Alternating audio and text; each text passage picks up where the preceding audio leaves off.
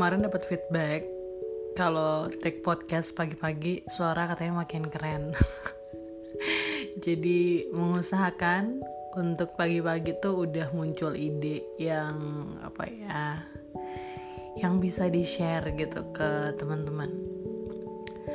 Alhasil hari ini tuh pengen cerita soal gimana caranya tetap happy both in public and private gitu ya kan kalau sekarang katanya biasanya orang bilang kita pretending to be happy in public tapi ternyata ketika ada di private atau lagi sendirian kita tuh sedih gitu. Nah aku pun juga masih belajar ya. Jadi lebih sering memang masih kayak mayoritas tadi gitu. Bahwa ketika ketemu teman-teman kita dapat vibes atau energi senangnya tapi kemudian pada saat sendiri kadang-kadang masih sedih jujur belajar ini itu karena salah satu sesi mentoring yang rutin banget diikutin tentang namanya self compassion gitu. Jadi agak absurd ya memang ininya apa namanya konsepnya. Tapi ketika pelan-pelan dipraktekin ternyata itu bisa menumbuhkan rasa memiliki ke diri sendiri nggak tahu ketika makin dewasa ya teman-teman makin ngerasa tingkat egois mungkin atau aku bilang tingkat untuk mendahulukan diri sendiri itu agak menurun dibanding dulu zaman-zaman masih awal-awal SMA gitu ya. Zaman masih pengen seneng senengnya main dan ngebantah gitu. Nah rasanya ketika mulai masuk ke usia 24 ke atasan gitu rasanya tuh pengennya ngalah ya udahlah ya udahlah gitu. Tapi lama-lama akhirnya ngebuat kita tuh jadi menumpuk kesedihan dan akhirnya ya nggak baik untuk kesehatan mental kita.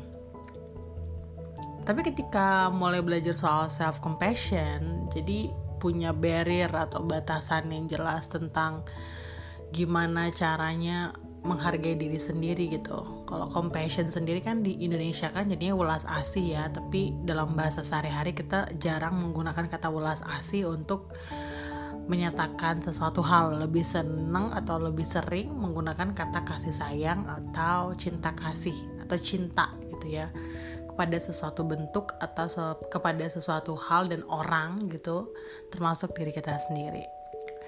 Nah, ngebahas soal self compassion ini sebenarnya agak rumit-rumit sedikit tetapi bisa dan mudah stepnya kalau kita coba pelan-pelan. Yang pertama kali aku pelajari dari self compassion adalah dari temanku ini juga dan sesi training bahwa kita punya sebuah apa ya ternyata kekuatan untuk bisa memilih yang mana bisa kita atur, yang mana nggak bisa kita atur. Jadi kadangkala kita tuh offsetnya di sini. Kita ngerasa bahwa kita bisa ngatur semua hal, padahal sebenarnya enggak. Yang ngebuat kita jadi bingung all the time gitu ya, kayak ngerasa powerless all the time, dan ngerasa kayak selalu jadi victims all the time Nah, dengan kita punya pikiran bahwa kita bisa dan punya hak dan juga kekuatan untuk mengatur apa yang bisa kita atur dan tidak mengatur apa yang tidak bisa kita atur, kita punya rasa welas asih ke diri kita sendiri. Ambillah contoh gini. Misal ada orang yang julid banget sama kita gitu ya. Jadi kita udah coba buat baik sama dia, tapi kemudian dia julid sama kita. Dan ketika kita punya self compassion itu ke diri kita sendiri maka kita akan berhenti pada pemikiran tindakan yang nggak memaksa si orang julid ini untuk suka sama kita gitu. Atau nggak mencoba mengkonfrontasi lebih dalam tentang apa yang apa dan kenapa dia julid sama kita gitu.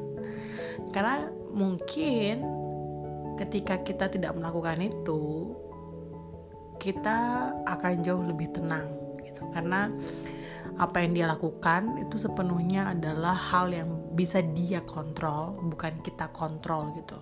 Jadi konsepnya di situ bahwa kita hanya bisa mengontrol apa yang kita lakukan dan kita tidak bisa mengontrol apa yang orang lain lakukan dan itu adalah bagian dari perjalanan mencintai diri sendiri. Dan yang kedua yang aku pelajari adalah ternyata kita itu bisa sangat menikmati kehidupan kita. Kalau kita menerima seutuhnya diri kita sendiri gitu. Dulu aku tuh kayak insecure banget teman-teman. Jadi kayak kenapa ya? Kok tubuh aku bentuknya seperti ini kenapa nggak seperti dia? Terus kenapa ya perjalanan hidup aku seperti ini nggak seperti dia? Jadi kayak ada perasaan-perasaan membandingkan dengan orang lain yang kemudian akhirnya justru menyiksa aku banget gitu. Tapi ketika mulai menerima nih bahwa oke okay, kehidupan saya dengan kehidupan dia memang berbeda dan saya nggak bisa mengubah kehidupan saya saat ini atau kelahiran saya maka saya menerima bahwa ini saya gitu.